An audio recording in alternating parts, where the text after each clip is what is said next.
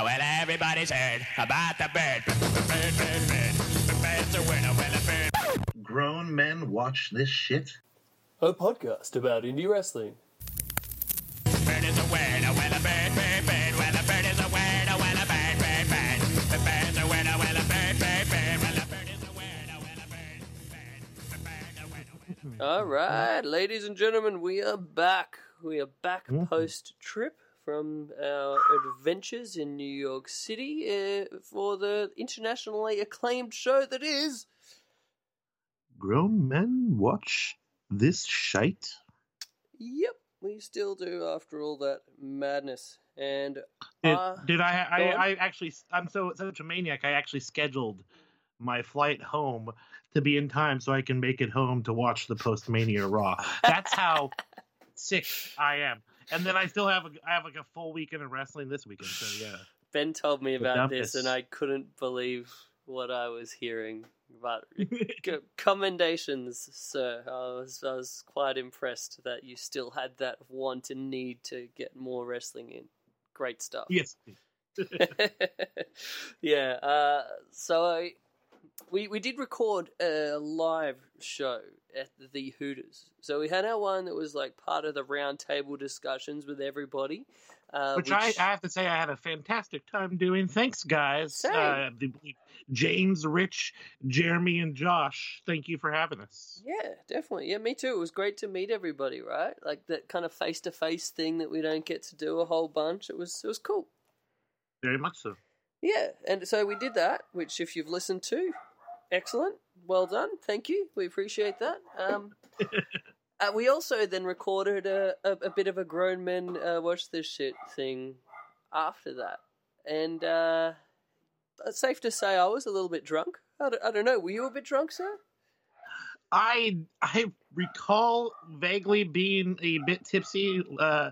It was a return to drinking for me, so my susceptibility to the alcohol was quite increased.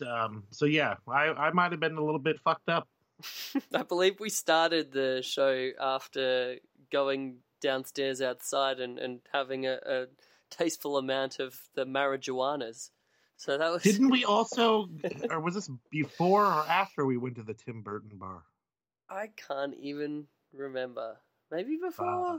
Who knows? Possibly. That sounds like a thing. Yeah. So, safe to say, this is kind of one of those proceed at your own peril things, where we wanted to record a little bit of a start to the show that is ourselves in our right mind, in maybe a more listener-friendly version. And then if you just want to go on into that madness, after when we throw to it, please do. But yeah, I wanted to have a little quick thing where we just kind of gave like a look back, you know, because when we were talking what you'll hear in a couple moments, I was real tired. We'd watched so much wrestling in such a short amount of time. I almost forgot how fun it was, you know? Oh, yeah. I still think it's hilarious how we planned to go to two additional shows that we decided to bail on, of course. But yeah, we're going to go to that Black Craft thing potentially, which turned out to be insane. Oh. Kind of bummed I missed it, but at the same time, you know, glad I had more energy. But then also, we were going to go see the reunion of Special K, but we were getting home at like 6 a.m. So are we going to wake up to go to the show at noon? Hell no. Yeah, I did, you know, was like looking back, I'm like, especially that Black Craft show, because I heard that was just a sensational shit show. Like one of the worst, best shows that we could ever have seen. But you can't do it all, you know? No. I was happy with what we did, man. So happy. Like, I think we were good to just call it what we did, you know? Yeah, hell yeah. Actually, I've seen some like gifs of stuff that happened. Like, there's somebody saw, hey, is that James Vanderbeek sitting down just as this match is going on? I'm like, there was a gif of me sitting down and automatically smiling for Scott Steiner and Hornswoggle, because as soon as I said that, I was like, I just made it for this. This is the greatest thing in the world. I'm in New York watching Hornswoggle fight Scott Steiner. You should have seen me, dude. I was fucking beaming. Oh, so was I. I was up on the balcony just, like, transfixed on this shit. But yeah, that's what I wanted to like talk about today. Like the idea that we went from, I went from Bloodsport in Jersey City over to Queens for MLW, and then all together we jetted it back in an Uber that Ben and I just fell asleep in the back seat of. You were awake, like being a nice gent talking to our driver while our asses are just asleep in the back. He was blown away by the vaporizer with the weed in it, and he's like, "Oh man, that's crazy!" Like, so how do they make it, man? It's pretty fun to just bullshit with this guy. I'm pretty antisocial normally, but I'm like, fuck it, I'm talking to this guy about weed pens. I like it. Spreading the good word of weed vape pens to the world. But yeah, when we get to this AIW show, who knows what time of night it was? I can't even remember. But yeah, we walk into a building where Scott Steiner is wrestling Hornswoggle. And didn't we like walk in like when Hornswoggle was just like on his knees, giving like the double bird? Yeah, he got up and did the devil bird, and then Scott Steiner, I took an awesome picture of Steiner, like, as he's doing the devil bird, just lays him out with a huge fucking clothesline. It was amazing. Yeah, that's the same show where I got hit in the fucking head. Yeah.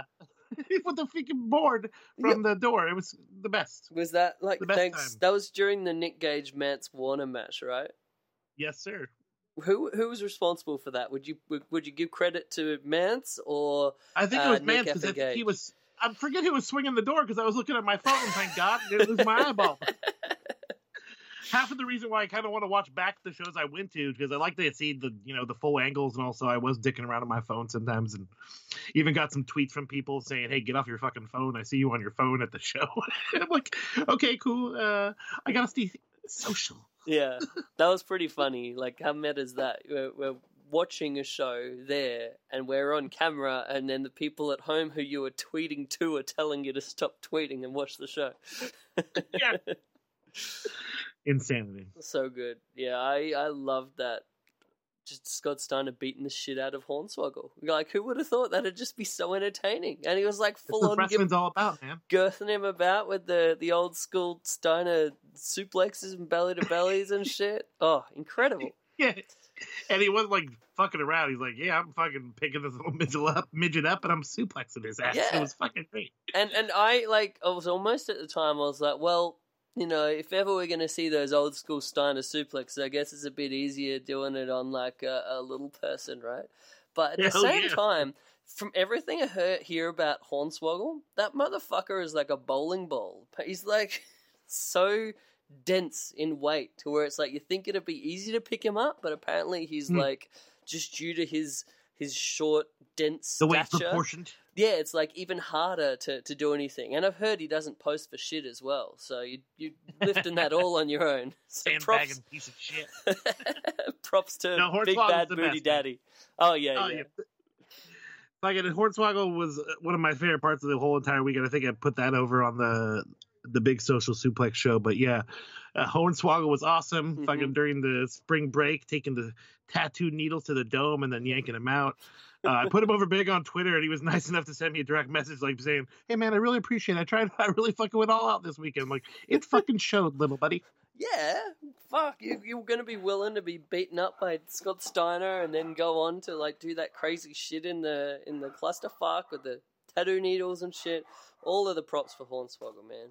So good. Yeah, I think he even avoided the power of Joey Ryan's penis and eliminated Joey Ryan's penis power. So it was pretty insane, man. Hornswoggle, big ups, buddy. Yeah, I think I remember doing a shout out at that moment that Hornswoggle is the kryptonite to Joey Ryan's cock. Yeah. How's that mean? But who knows? It's awesome. Man, so good. And then after the Hooters, we decided, you know, we could have got a cab or an Uber or whatever, but we decided, fuck it. We're just going to walk. We're just going to walk back to... How many walks did that end up being? It was a lot. It was like I want to say like a 5-kilometer walk maybe, which... Yeah, that was, what's that in American? So you just double it maybe? I don't fucking know. I want to say like a 2-mile walk at least. Okay, that's not bad. Yeah, not bad, not bad. Took us like, what, an hour and a bit or something? Yeah, I didn't realize it would be that long, but the more was about like, hey, let's experience more of the city and just check things out and kind of just bullshit and enjoy the sights. It was fun meandering. Thanks to me, I think we had to meander around Madison Square Garden twice trying to find the actual facade because I thought it was a different bit to what it was. It looks different. It looks hella different in Chris's mind, but no. We got a nice 360-degree view. It was pretty good. Enjoyed it. I've seen more of Madison Square Garden than one man needs to see in a lifetime. I'll tell you that. No. And then one of the best parts is we were fucking walking home and, to the B&B. And we're fucking at Central Park. Let's walk here through here a little bit. Why would you not walk through Central Park in the early hours of the morning? Why would you not? You know? It didn't appear like we were not allowed. And we start walking in here and all of a sudden, the fuzz. Yep, the cops were on us. They ejected us from the fucking Central Park. And not only we visited Central Park, we got kicked out of that motherfucker. It was quite intimidating as well, because we're just like walking along that path, and then we just hear these sirens behind us. There's this flashing and shit, and then more, like, it wasn't just two cops come up and, hey guys, come on, leave the park.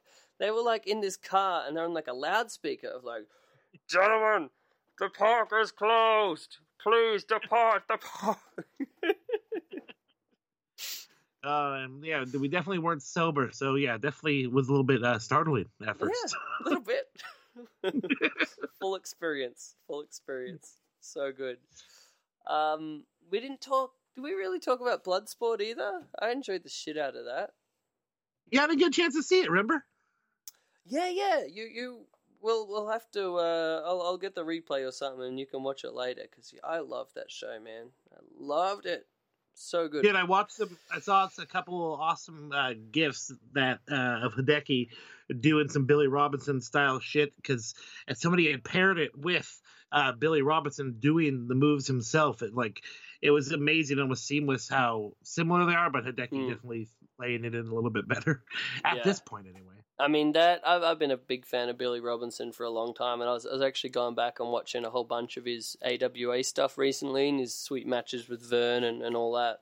And that's one of the ones that was watching clips of. Yeah, and then on this show, I think it was like the finish or the move before the finish of the match with Timothy Thatcher and Hideki Suzuki, and he does that exact same like Billy Robinson style backbreaker, and I just in that moment I was just like, that's Billy Robinson shit right there, because I know how much of a big influence, at least like on his Facebook, how much Hideki Suzuki is constantly like pushing the Billy Robinson stuff. So that was really cool. I guess did they train with him? Because it's as far as I was reading, I was like he was a student, but I could be wrong. Yeah, I think so. I'm not sure awesome. Specifically, but yeah, I think I have heard he was like the last protege of Billy Robinson.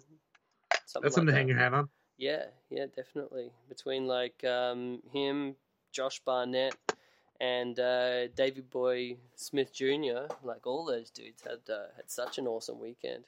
I actually went past Davey Boy on the flight out of New York. When we're like going through security. Yeah. And man, that JFK security was pretty intense, hey? Like it was just so busy and so many lines. And we got there way early, so that was good. So it wasn't any stress, but there were a lot of people that were very stressed. But yeah, we just saw like Davey Boy, and he's just like dressed up like to the nines, like in his Teddy Hart style gear and everything. And shit!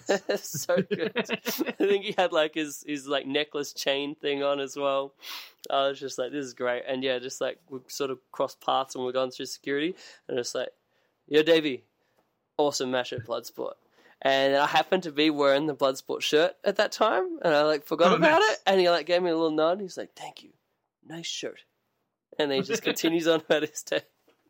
Dude, one thing I hate to do, but I also like kind of doing because it's a weird reaction, is telling people who the fuck I am on Twitter who have never actually seen my face, especially the wrestlers that follow me and find me entertaining. So the Davey Boy was one, and then Mance Warner, and then one of the big ones was Sawyer Fulton, Mad Mance Fulton.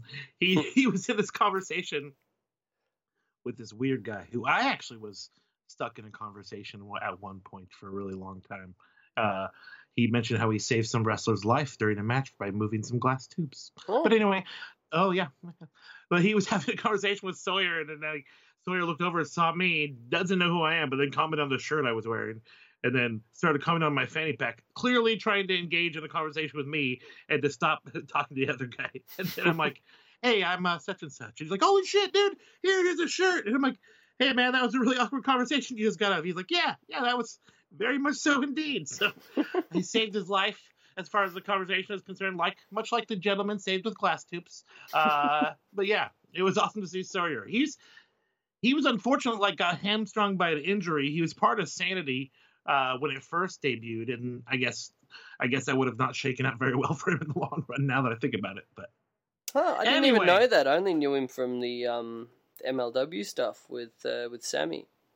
Yeah, he was on NXT for a while, paired up with a couple different things. But yeah, he was before Killian Dane was in the group. It was Sawyer Fulton, and then Sawyer got injured, and then they just slotted Killian Dane in there. Right, huh? Interesting stuff. But yeah. Putting over the Twitter gimmick, simultaneously lame, but when it pops, people who I respect like wrestlers, it's always pretty cool. Yeah, definitely. And yeah, we all had a whole bunch of awesome conversations, and I wish I got to catch up with more people that were there, but you just can't. But I think my favourite part in all of this weekend is just getting to experience this mania of all of these shows with good friends, it's the company that makes these things. So I wanted to make sure I gave a special warm fuzzy thank you to you, my friend, for us being able to share this weekend together. Oh, you as well, sir. It was great to see you. Great to see all of my mates from down under. Yeah, you got to talk. You're getting with a bit of a crew now. Yeah, my Australian mates. We were just hanging out with the wallabies. But no, I adore your lady friend Courtney. Her realness and no bullshit attitude is awesome and refreshing. And then Jackie was great, but I really liked your cousin Ben. Ben and I got along famously. Yeah, he's a good fuck. That was awesome. Did you tell him? Yeah, I sent him a screen cap with a message. That's so ridiculous. So for our listeners at home, we were reminiscing about our weekend away, and yeah, you sent me a message about Ben. What was it exactly? I believe I said I like your cousin. I think he's a good fuck, but that's only because I call people fucks or fuckos. He's a good fuck. Shit. I dig him. Yeah. And then as soon as I typed it out, I go, "Oh, that sounded horrible. Oh, why did I say that?" It's like immediately phrasing. Yeah, right. The Archer thing. Archer fans. Yeah. So good. Yeah, straight away I was like, I laughed, and then I showed it to Courtney, and she just this look of oh, I can see what he intended there, but definitely came out maybe a little bit different. And she's like, "You have to send that to Ben. Please send that to Ben immediately." Yes, I was hoping you would, because it's ridiculous. It had to be shared. Yeah. Ben appreciated it as well. He exchanged the. He was like, "I really like Jeremy." Confirmed, good dude. Good. Yeah. I wanted to also, getting towards the end of this before we throw to our live drunk selves, how funny was it in hindsight? So I've been to two of these Pancakes and Pile Drivers now. Oh, God. Last year's and this year's. So the first one. What a gimmick. The Pile Drivers were banned. So we got the pancakes, but no Pile Drivers. And then this year, what a story. Oh, God. All right, go on. And then this year, thanks to the awesome Hilton, the pancakes are banned, but we get the Pile Drivers. So I think it needs to be renamed Pancakes or Pile Drivers at this point. One or the other. You get a liberal amount of one or the other. Yeah, then the no syrup gimmick the year before. Also, there was no booze during Pancakes and Pile Drivers. I'm not sure why the bar got closed for that. I mean, when I need I think a margarita at that point, or a Bloody Mary would have been quite appropriate to start the day. Yeah, but no. I told you about my gimmick of me actually buying the syrup this time, didn't I? Oh, yeah, because you told me you were setting it up so just in case.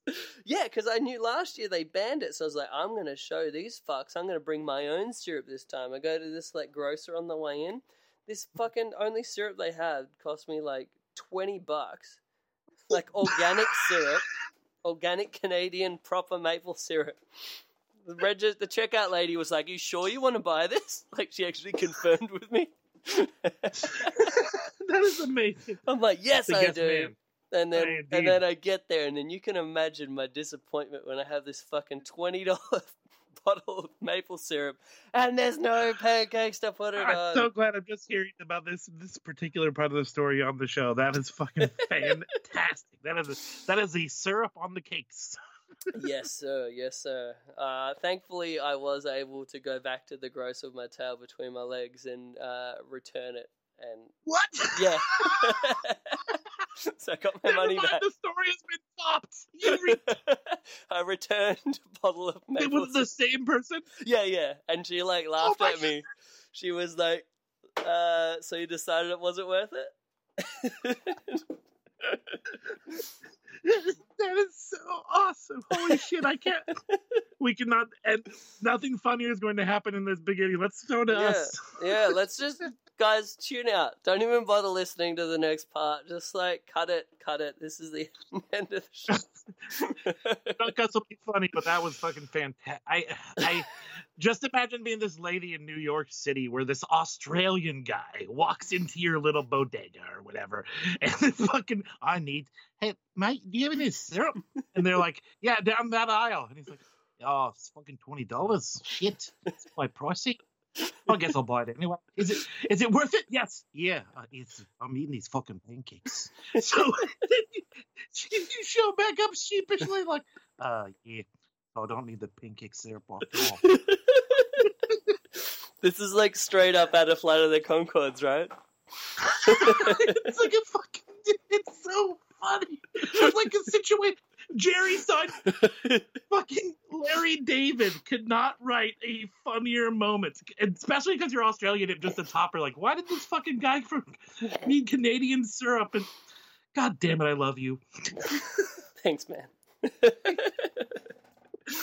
Oh, that's a beautiful story. Yep, there we go. So I'm glad we got to have this little preamble, I'd say. And yeah, if you guys want to are brave enough to continue on to the beep beep beep beep beep beep beep beep beep beep beep. Oh shit! Whoa! Oh my! How could we have forgotten? David Arquette Watch 2019. Hell yeah! Woo! Now David Arquette was quite the busy man during this weekend. Sadly, we didn't get to see his match because we were at the spring break and he was at the penis party. He wrestled Thatcher, I believe, and he was accompanied to the ring by fucking none other than Diamond Dallas Page. Do you see today he also commented on my picture telling me how badass I looked. Ooh, man, that is a badge of honor right there. If you had told teenage me that one day David Arquette would go onto my Instagram and tell me I look badass, I would say, why are you using time travel to tell me this bullshit? This is fucking stupid. And then I would be like, that's pretty cool. Heck yeah. Oh, man. That's pretty dope. Yeah, that's a bummer we didn't get to see it. But the penis party was stacked. It was packed with penis. There was some ass-to-ass action. It looked pretty outrageous. There was like a human centipede of cunnilingus and cocksucking. It was pretty outrageous. Wow. Oh, my. Yeah. That sounds like it. Did you hear anything else like from the actual show or anything about the match or anything like that? No, man. I was too... For one thing, I was too fucked up and... hungover from wrestling to go back and try to recap every show I did not see. Like, yeah, I'm sick, but not that sick. Yeah, agreed. I understand that. But their pizza party was posted on YouTube, and I was there pizza. I haven't watched it yet, but the whole pizza party's up there. So if anybody wants to watch it, you can watch Makabe and Yehai. But yeah, I'm watching that fucker. Hopefully there is pizza. That'd be cool. I hope so. Also. Coming up, I was so excited about this announcement at an upcoming Championship Wrestling from Hollywood event, Coastline Clash, in addition to getting to see LA Park, Willie Mack, Joey Ryan, MJF, a cast of other characters. It's going to be David Arquette versus Pretty Peter Avalon. Beautiful. Holy shit. Peter. That'll be a great match. Peter's great. He actually like had a hand in training David Arquette, right? Yes, sir. When he helping him get back into ring shape, man. You know, you got to knock off that ring rust sometimes. And Peter helped him out. Hey, also, I know we're trying to get out of here, but I wanted to touch base and get your reactions to GCW and Kenta. Oh, man, how fucking batshit crazy is that? So now it's for the Tournament of Survival as a special guest appearance. I'm not sure whether he'll actually be wrestling on the show, but Kenta is going to be there. What? Yeah, the man. GCW just keeps bringing the magic. One thing I wanted to touch base on before we get out of here is, and probably be covered in a future episode, is my buddy Rob is putting together a documentary and he did a lot of footage during said WrestleMania week and all the activities on the independent scene. His documentary called The Declaration of Independent Wrestling. I believe that was the title. And it looks pretty fucking awesome. So we might have him on a future show to talk about his documentary as well. So look forward to that. Yeah, definitely. Is that like a throwback to, I remember back in the day, there was like a website that would cover like Jersey All Pro and ROH and those sort of East Coast indies, like way back when, to early 2000s. And I remember it was like declarationofindependence.net or something like that. And I imagine that's actually at one point in time when me and Farmer were going to rebrand Indie-rific because we thought the name was, you know, Indie-rific. We were going to call the show The Declaration of Independence. So I think it's just one of those common things that people like all came to and they go, that sounds fucking awesome. And who knows if they actually know that somebody else did it already. But yeah, Rob's documentary. I just watched the trailer. I don't know if you watched it yet, but it looks really fucking cool. Nice. I have not watched it yet, but I look forward to it. Yeah, it'd be really fun to have Rob on to talk all about it. All right. Well, without any further ado, again, pursue at your own peril to drunk and stoned Jeremy and Chris in a cast of characters. John's with us. Josh was there as well. He jumped in there for a bit. Yep. Yeah. And all of the rambling thoughts while we were at the tail end of our Mania journey. So have fun, guys. Enjoy. Thanks for listening, and I'll throw over to Drunk Us. All right. I might actually have to listen to that one. All right, ladies and gentlemen, children of all ages, we've started doing that, right? So welcome to an international Northeast American live podcast recorded edition in a Hooters, the original Hooters. The original. Yes, but welcome to that show, which is Grown Men Watch This Shit. We do, and we've watched a lot of this shit in this last week. Probably more than I have in the last month prior, honestly. I'd say as well. So it has been a long time, an arduous time. We haven't had much sleep. I think any more days of this, I'm going to end up quite sick. I probably will still. But I wanted to catch up with you guys, you friends out there, you people that are putting us into your earbuds. We appreciate that very muchly, especially the few of you that may be coming from New Jersey and Brooklyn, where I've been in this last week. We feel your pain, how it is to travel within the New York, New Jersey metro area. And it's definitely hard. I do not empathize or sympathize at all. It sucks. I can't even understand it. Why are you doing this to yourself?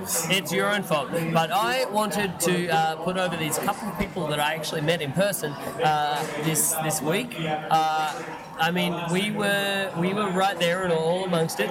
But to me, it was the people, the non-wrestling fans, the people out there that are like, what, that WWE stuff? You're the people that I want to be appealing to on this show. And you know what, actually, I want to put over someone we just literally met no more than 15, 20 minutes ago. You're still my fundament. I recorded that in my mind. That's the guy you want to spoke of? Excellent. All right. You do it. Our dear friend that we just met, we're sitting out, hanging out, maybe doing a little puff of medical or recreational recreational marijuana. Would you say a pre-show puff, sir? A pre-show puff. Beautiful. With our good buddy John Kraft, by the way. Say hello, John. Hey, guys. How you doing? Roving Mexican reporter who is not actually Mexican. Just to clarify. So we're outside enjoying our good smoke, and a young man walked up and started complimenting us in the most unusual way. He called me Andre the Giant. He called Chris, the Australian gentleman. He called him Hacksaw Jim Duggan. USA! USA! USA! And eventually, what did he come together for you, John? Bob Backlund. Bob Backlund. He struggled with that. And let me just say, I was embarrassed. I was a little bit ticked off, because if I'm Hacksaw Jim Duggan, this guy is Bob Backlund. But hey, shit, I guess John's got the baby face good looks going about it, right? Or maybe he just thought he was a crazy white man that might attack us all and put us in the chicken wing. I don't know. President Bob Backlund. Yes, indeed. By the way, did you see that video of Bob Backlund do a headstand this weekend at WrestleCon? I did not, but I'm not surprised by it. It's just fucking amazing. So yeah, we met one young Anthony. Not really young, I'm just saying young. But he seemed to be a nice young man. He wanted to get a little bit of money from us. Yes.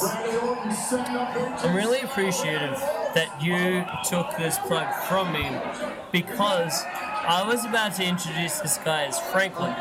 Yeah, his name's Anthony. Yeah, so I would have embarrassed myself pretty hard, but you took that bullet for me, man, and you got the name right, Anthony. Thank you for the correction before I even fucked it up. I appreciate it. So Anthony was nice enough to come and give these the comments. Yeah. And when he was done complimenting, we were more than nice enough to offer him the end of a roach that we're hanging out and smoking with another man by the name of Jose. And I threw him a little bit of money. I wanted to remember his name, but I forgot. Yeah, you know, I assumed that I would not be, and I was imbibing both beer and booze and marijuana. So surprised. Yeah. But yeah, friendly people out in the streets of New York stopping by to say hello to the Grown Man Watch This Shit team. It is an amazing time. It's an amazing place. For the people that think of New York City as a place of rude folks, a place of folks who just want to get about their business and they don't care about you, that's a lie. People of New York City and New Jersey have been nothing but delightful while I've been here, so I wanted to put that over real hard. But special shout outs. I want to make sure I acknowledge there's some really rad dive bars in New Jersey. Do you know of this? John? There was a really rad dive bar that we went to in New Jersey the other night. I think I helped discover that. You did? Yeah, I think I was there. That was a really good time. We had a never-ending game of darts that we called off. We've been running the table for 2 hours on a single game. It was pretty good. We met some really cool people. They were decent drink specials. They had a little bit larger pours than New York City. That was great. Mm-hmm. I think that we just found a lot of odds and ends spots. We're going to go to a couple tomorrow as well. I'd hope so. So, especially of this amazing New Jersey dive bar, we started playing darts. It was a fun game. It was a good time. I had some delicious beers at quite cost-effective prices, which I'm always appreciative of. And I also inquired about the dartboard later play at. And I met some dudes, some nice dudes, some great dudeys that are just New Jerseyites. They used to maybe watch WWE in the day. They don't know anything about it these days. And then we just had a lovely little chat about the wrestling, especially about the indie wrestling, you know. Indies. The type of indie wrestling that we've been to many shows over this past weekend. Very happy to do so. But yeah, these dudes, we were just broing out. You know, they don't know nothing about wrestling, but we were talking. They said they were going to actually listen to this podcast. They were going to listen to this particular podcast to listen to see if I actually say this. That's awesome. You better follow up. You got these names? I better do. I'd feel pretty bad if I went this far and I forgot the names, which, 9 times out of 10 I would. That's why I actually have my phone open right now. I can look at a previous note that I've entered in here. So I wanted to make sure to say what's up to Lucky 7 badass darts players, Christian and Fred. You guys were rad. But Christian was definitely the better player of the two. Just want to say that. If you actually listen to this, I'll be quite excited on the inside. If you don't, I'll be happy regardless. Excellent. Jonathan, so you you were one of the leading headways of making sure this trip actually happened. You took time to book an Airbnb for you and I that you later forgot that I was involved in, and that other people in the seats. But that may have been recorded on this podcast. It all panned out in the long run. But what did you think? I gotta bust your balls. Apologies. Well, to all of our listeners, it was very inconclusive about the plans, and I gave everybody a deadline on what I booked. But I told you that that's for another podcast. This guy. All right, he's off the show. Well, investigated. So Jonathan said some shit that's untrue. No, really. What do you think? Your thoughts of the weekend, sir? First off, loved our Airbnb. That's great. The great location's really good. Kind of close to the subway line, good spots in between. So I thought that was great. The wrestling, I thought it was a lot of fun. I do think that I have seen better matches or more of high-quality matches on other weeks in the past. But having said that, New York's a lot of fun. Traveling around, seeing my buddies, we've had great times. We had really good experiences. I went to 2 spring breaks. Most people don't even get to go to one. I went to 2. And that was really good. I saw some just incredible things that we'll allude to with that show. That, I mean, like, having that is what made this weekend be something very, very special. Brother, we got to see the Rock and Roll Express and LAX take out each other. That's amazing. And to watch the respect that Ortiz and Santana had for Robert and Ricky was pretty tremendous. Mm-hmm. And then the tears that legitimately came out of these guys' face when Ricky and Robert gave them bandanas. Mm-hmm. It's something like that. When you're a fan of wrestling, you get to come to that point. That took like literally about 40 years of wrestling for that moment to happen. That's fucking tremendous. That was really cool. And, you know, being from Tennessee, obviously I like the Rock and Roll Express. Ricky has a training school out there, a few hours from my hometown. So, you know, that was really cool to see because it's kind of the style that, you know, I kind of grew up on. So that was a lot of fun. It's been a really, really fun trip. I haven't seen as many 5-star match of the year, you know, candidates that I've seen in the past of a WrestleMania week. But this is just a different experience. This has been a party. It's been a great time. What was your show of the weekend so far? Janela Spring Break Part 1. Part 1? That was pretty tremendous. What The death match, was that your first death match you ever saw live?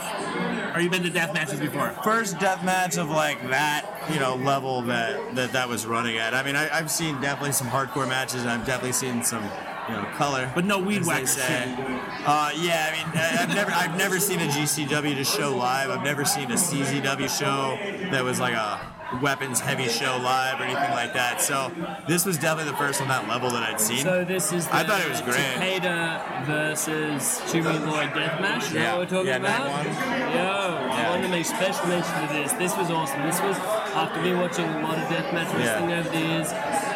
This is like the first proper one I've got to be there in person for. And let me just say, we've talked a little bit about deathmatch wrestling on this podcast, but to me, to be there in person for those light tube hits, to be there, to actually be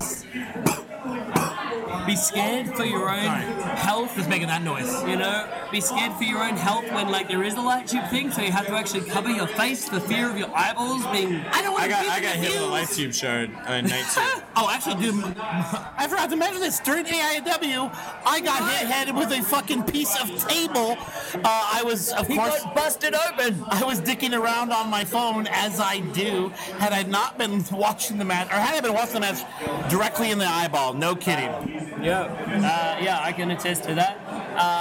But I mean, just being there for this, it's fucking dumb, but you love it, you know? So I totally get deathmatch wrestling on a different level after actually being there for that. Yeah. And Takeda and Jimmy Lloyd was actually nuts. Yeah. Like, I didn't feel it went ages, but it was, like, awesome for the time that they were there. And the color that Jimmy managed to get in such a short period of time, he was, as they say, a proverbial crimson mask. Guys, it was so bad that there was a woman around me who allegedly had not really been drinking all that much, you know, nothing unreasonable, and she fainted twice in like 3 minutes. I've been known to faint myself. I actually had stitches a few weeks ago. I don't know if you guys noticed the scar.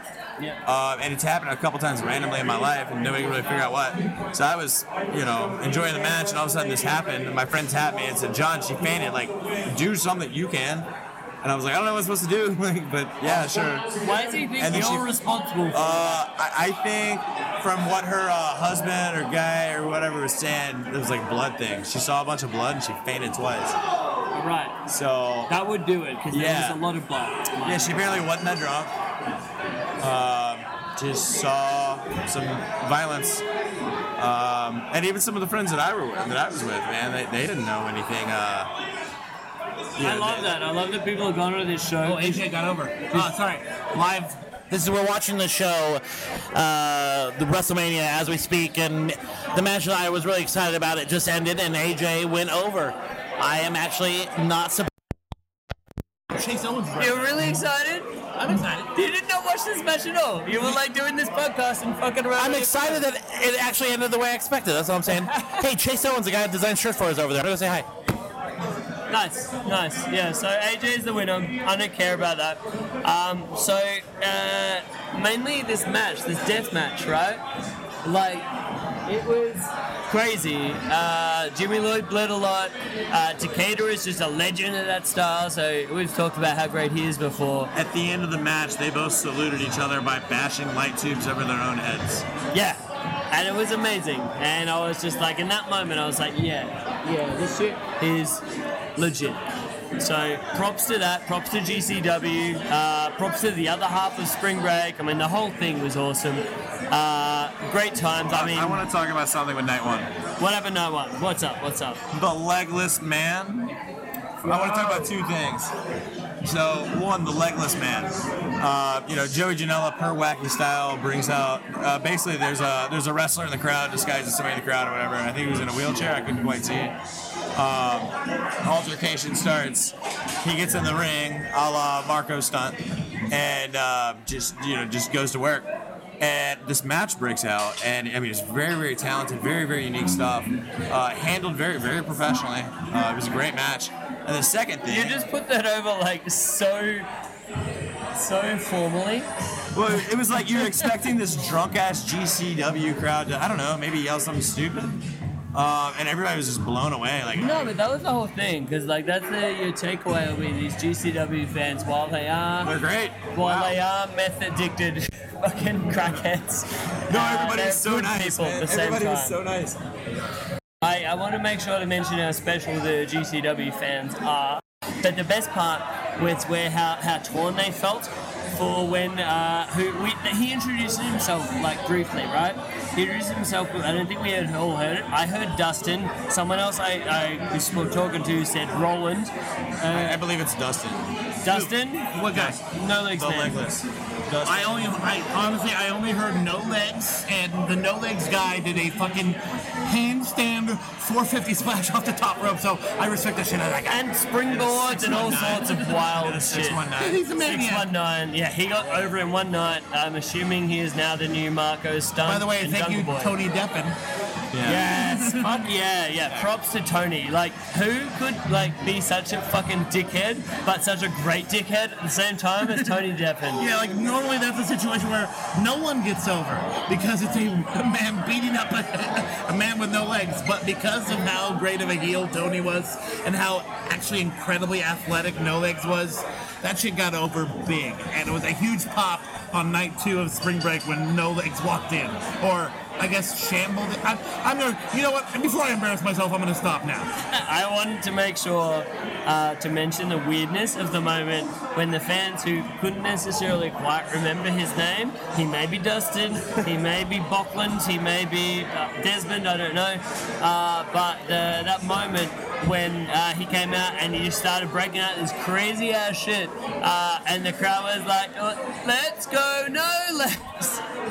Let's go no legs!" That's great. Let's go no legs. And I was quite torn, let me tell you, people at home. I listened to it. I giggled. You know that naughty giggle that you get? That little like, ooh, this is wrong to laugh at. That kind of shit. Yeah. And I had it. I couldn't contain myself. And I was like, fucking, all right, let's go with this. Let's go, no legs. And then I felt bad. I felt bad on the second one. I felt guilty. I felt like I'm, somehow persecuting our incapable friends.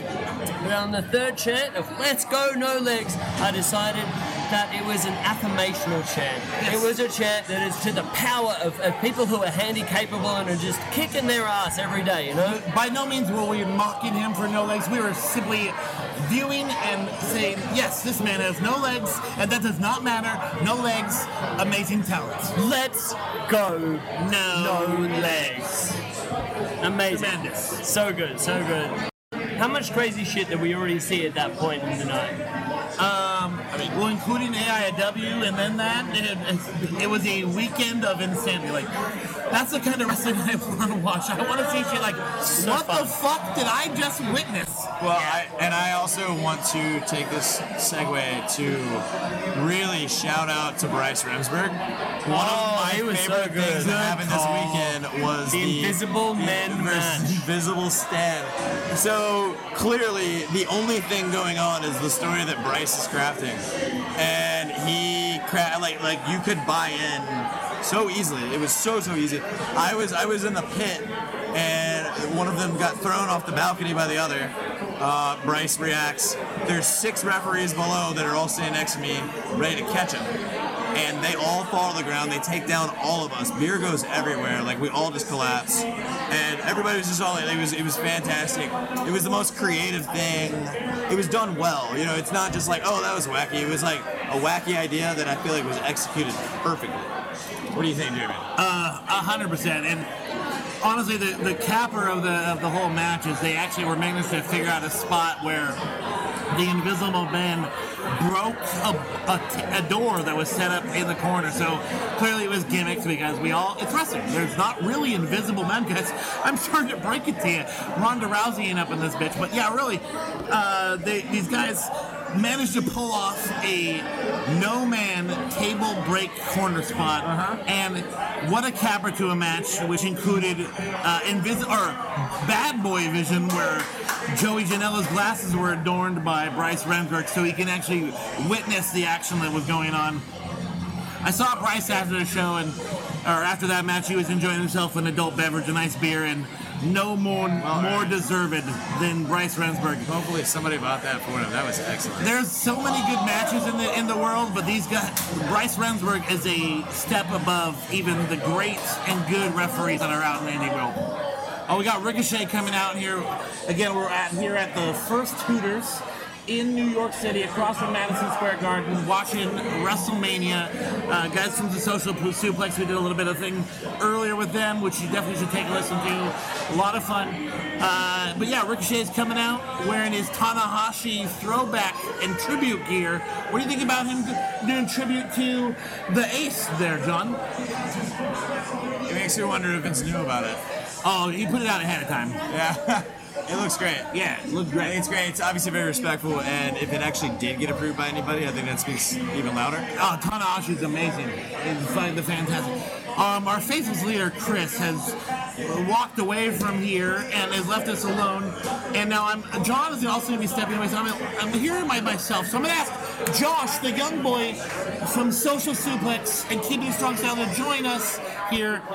So you're on Grown Man Pod, buddy. Oh, we're live right now? We're not necessarily live, but yeah, live per se. We like to pull the curtain back here at Grown Men. We're recording this at the same time the last show at Social Suplex, the roundtable was recorded. So I want to hear your opinion so far of this WrestleMania we're watching. Oh, well, the reality is that this is the least invested I've ever been in a WrestleMania in my entire life. I couldn't agree more, brother. Normally, no matter what happens, I get excited for WrestleMania.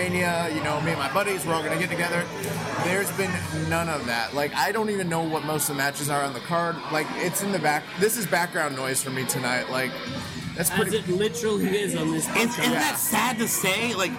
Honestly, the only match on this card that has any build whatsoever that's legitimate is the Ronda Rousey and Becky Lynch feud, but then... Kofi and Brian. Oh, yeah, you know what? But that's only the last couple months. But yeah, you're right. Yeah, we can't. That's actually. I'm marginally and actually. I would love to see Kofi pull this title win out. Yeah, it's one of those things where it almost seems like they're just giving it to him to give it to him. But I don't give a fuck. Kofi Kingston has been working so hard the last 10 years. If we end up with a Daniel Bryan title win, Chris, would you feel this was the right way to go, or you again, as most we do. Don't care either way, and we'll continue watching wrestling. I didn't care either way on that one, really. I mean, it'd be nice for Kofi, and I think it'd be a great feel-good moment, but it depends what they're doing on the rest of the show kind of thing. So if that's, like, really the only feel-good moment, then fucking do that one.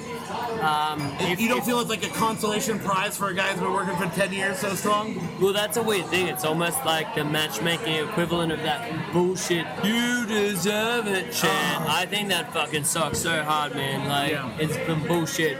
You know, it's like so disingenuous too. It's like, so he was like, you deserve it. Oh, one guy says it, and they're like, oh, you know what?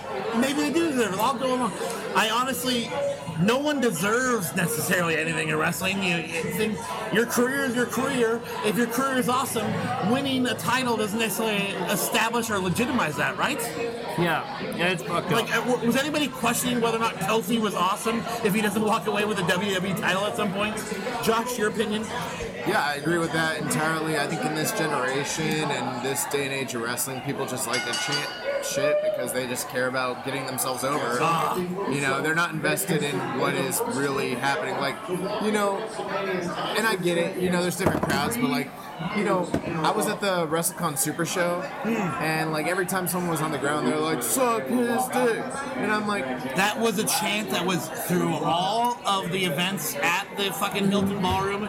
It was. I love the idea that there's basically alternating chants between "You deserve it," "Suck his dick," "Best match ever," fucking. This is awesome. Josh has raised a very good point. It is at this point where wrestling fans love the sound of their own fucking voice. Bullshit. Yeah, and you know, sometimes it's like when wrestling is really, really good, you want to have people reacting to it, but you know, not formulaically. Yeah, it's not like everyone should be like, all right, this is the point where you say this. This is the point where you say this. It's right. I think a lot of times the fans think that they are the show or part of the show, and they miss out on the point that like what's happening is the show. Genuine reaction. Well, you know what? The first time I ever heard Fight Forever was during that NXT Takeover. Yeah. Right? Did that originate there? I honestly, I can't say for sure, but I had never heard it before. And it's at this point where people even say it ironically, where it totally cheapens the original nature of it. Yeah, when it happened, it felt like literally such a monumental moment. Like, I got goosebumps watching it, and I agreed because I was like, dude, I really do want to see these guys fight forever. Yes. Now, anytime two guys get to like the end point, you know the finish is about to come, and the match is just marginally good, people start chanting "Fight Forever," and you're like, why? It's typically during the fucking forearm smash spots, like where everyone's like, one. All right, who's gonna get three? And the first person gets three, and the next guy gets three, and they keep doing the three, and eventually everyone's just like, "Fight Forever!" Like, can you be more cliche, friends? I like more of a specific approach rather than a "Fight Forever." Fight for slightly extended 40 more seconds than what you originally allocated. We have a show we're trying to get to in New Jersey, so fight until we can get to that safely and in time. Okay, thanks. We're doing lots of things here. We're multitasking. So, I mean that, and then, what was next? Honestly, Chris, I think we've got about 27 minutes of podcast in the can. We had Josh on, we had John on. You want to try to watch a little bit of this WrestleMania? I bet. I'm happy for Ricochet and Aleister Black for their own WrestleMania main card. Yeah, that's pretty crazy. They're fighting the Bar. Well, actually, that is a good sentiment, because let's talk about that, actually. We got Ricochet and Aleister Black, who are formerly from PWG fame, where the majority of this podcast, and outside of Mr. the other Josh on the show, we all met there, essentially. PWG. So what do you think of this escalation of their careers from PWG faithful to NXT, and now this is literally their first foray to be permanently on the main roster. They said farewell to NXT previously. Do you think this is a good step for both these individuals, or Chris, do you think it's going to be the same old thing where they're misused on this NXT roster? No, at the moment it's probably good for them. I mean, I'm not to say I'm actually interested in watching any of, like, this run, but I mean, I don't know whether that's just like, oh, that's not as exciting anymore because you've already seen it on a lower level and it's more unique, whatever. It's like, I've seen Ricochet do that move against somebody very much cooler than Sheamus. Yeah. But at the same time, I'm happy for the dudes. Yeah. For the dudes, you know, you can't take that away from them. But yeah, it's like, I don't know, I'm just getting further away from like actually sort of, oh yeah, I'm excited for this new fresh face on Raw that I've never seen before, you know? I think that's a shared sentiment of a lot of wrestling fans where when they get to Raw, we understand and even almost appreciate that. By the way, there's Tama Tonga and Tonga Loa out the window. Oh no, that's the other brother. Bro, they're coming here. They're coming here to hang out? They're coming here. Well, Jay White's right there and Chase Owens is right over there. Amazing. Dude, when you're in New York City or any place during WrestleMania weekend, it's insane. Right there. This is the place to be. The people you run into or just see on the streets. Like, people are just attracted to Grown Men Watch This Shit. Let's be serious. It's spontaneous. But to really go back to what I was saying is, when guys get to the WWE, I think a lot of us share a sentiment where that's the point where they don't necessarily have to kill themselves anymore. They've done that. They're there to make their money, to maybe even in a strange way to say phone it in.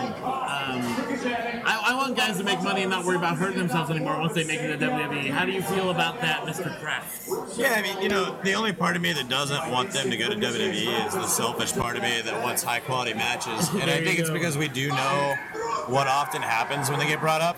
But at the same point, you have to see it from the perspective of if WWE program is going to get better, it is due to superstars changing the way they're giving, they're handling what they're being given. You know, and because you have to take that shit character and you have to put that over. So, like, this is Ricochet's chance, you know? Huh? Is that really a way that people should enjoy wrestling? They should? I mean, no, but that's how it's going to happen. Like, a lot of good characters are given shit characters and they make them good. You know, one thing I think about... They should fans appreciate that. No, that's it. Yeah, for sure. So, like, this is Ricochet's opportunity to go in and try to make a name for himself. And even if it doesn't work out, his booking fee is going to be higher on the list. They're presenting more that... The guys have made it to the point where they don't necessarily have to kill themselves anymore, and we got to see them do that. But no, you're right. It's not necessarily makes the product itself any more viable. It just makes it so the guys that you like are getting to do what they love and make a lot of money. Yeah. But they're going to watch it. They're going to watch it in HD now. Yes. I'm happy with that. It's just it's funny, like the idea of how we look at it oftentimes, to where it's like people watch it and they have to qualify they're watching a wrestling, and they'd be like, oh well, you know the writing's going to be shit and the promos are going to be shit, but at least we'll get this 7-minute match, you know? It's like such ridiculous qualifying you know what? When it should be so much more simple than that, you know? It's like, as a whole, if this product is trash, it's trash, you know? But it just pops me that people get to such a degree of nitpicking, like, oh, well, I am that guy, Chris. I will watch Raw, I'm like, I love this shit, and it's not good.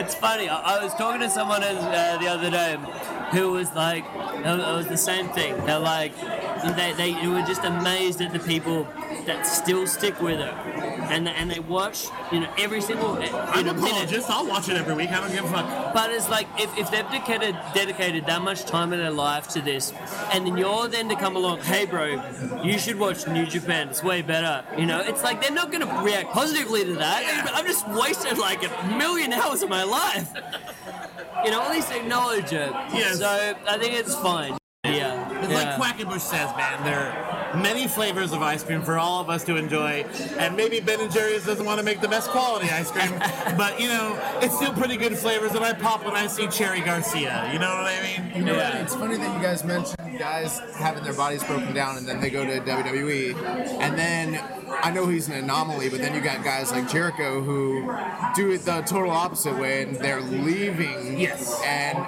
he's like regenerating, possibly doing some of the best shit he ever did. Yes, that's a very good point. Yeah, but that's actually a good thing about the WWE. Like, we see these guys who we may think have maligned themselves to just going through the motions, but when you see them like take an opportunity themselves and leave, or maybe they get fired and they get an opportunity on themselves, like a Drew McIntyre or a Juice Robinson who left, and who can say enough about Juice at this point, right? Every time I bring up Juice, I mention how much I used to hate him, and then it's like just how much he's owned it ever since. And one of the crazy things, he's not my favorite, but he's certainly amazing at this point. The match with him and honestly, a match where he lost and he put over Kevin Owens in his debut is the match where I fell in love with Juice. When he put over Kevin... You even liked him when he was still in NXT? That match, specifically. Why? Kevin looked like a million bucks, man. Yeah, he fucked up and then Kenny gave him a receipt. That was all I remember about it. Dude, the fucking face palm. Do you see that shit? Yeah. The show table, one of the best I've ever seen in the game. But no, the fact that he got Kevin over so big, and he's so big, I loved that version of CJ Parker, the fucking anti-corporation, super uber hippie that Daniel Bryan clearly has ripped off at this point. Completely. Yeah.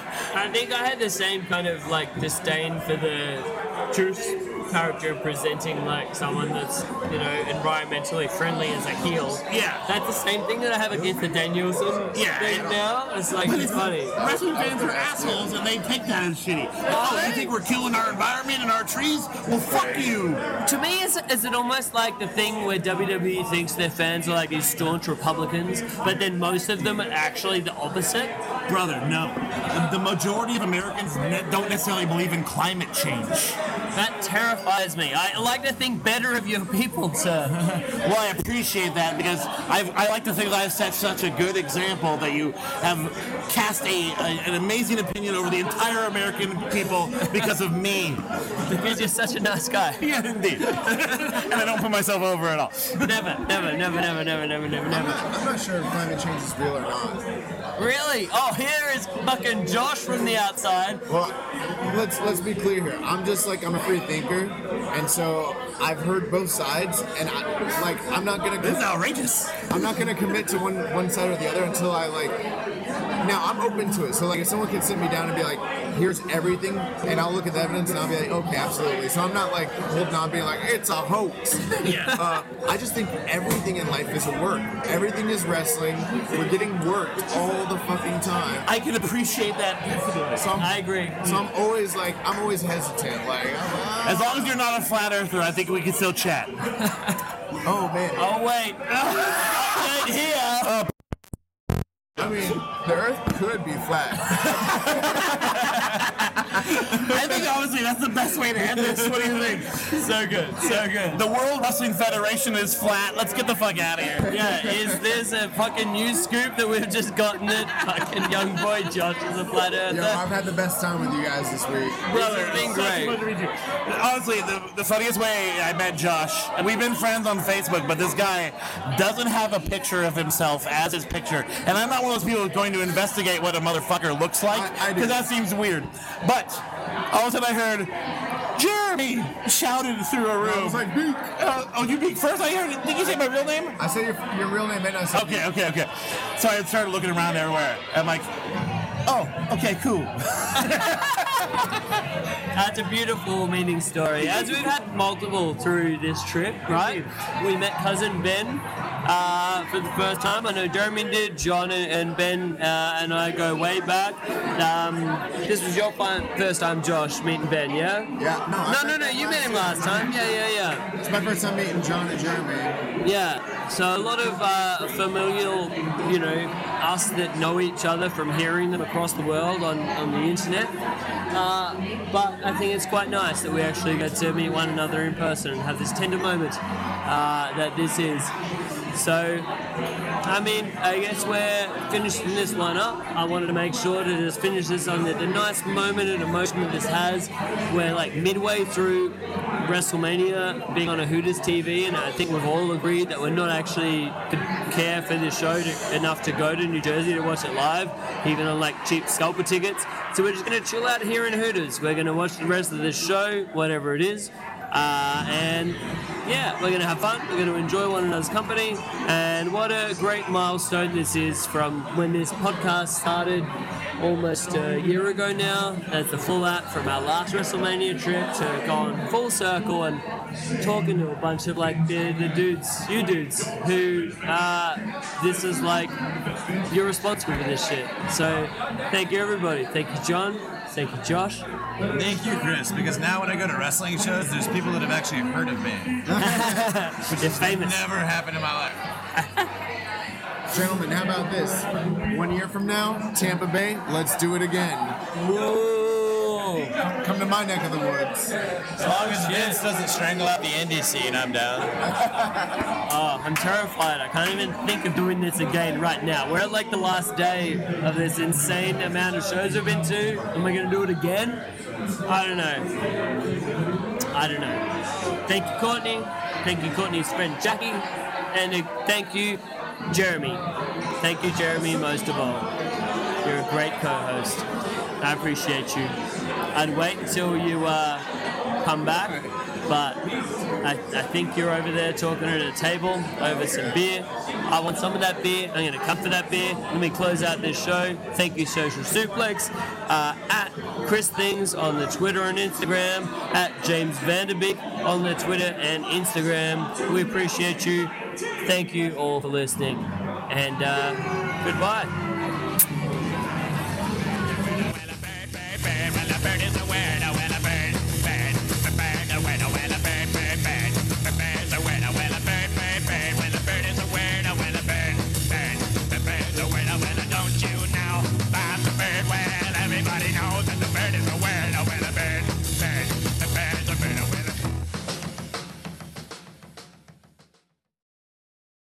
What's so special about Hero Bread's soft, fluffy, and delicious breads, buns, and tortillas?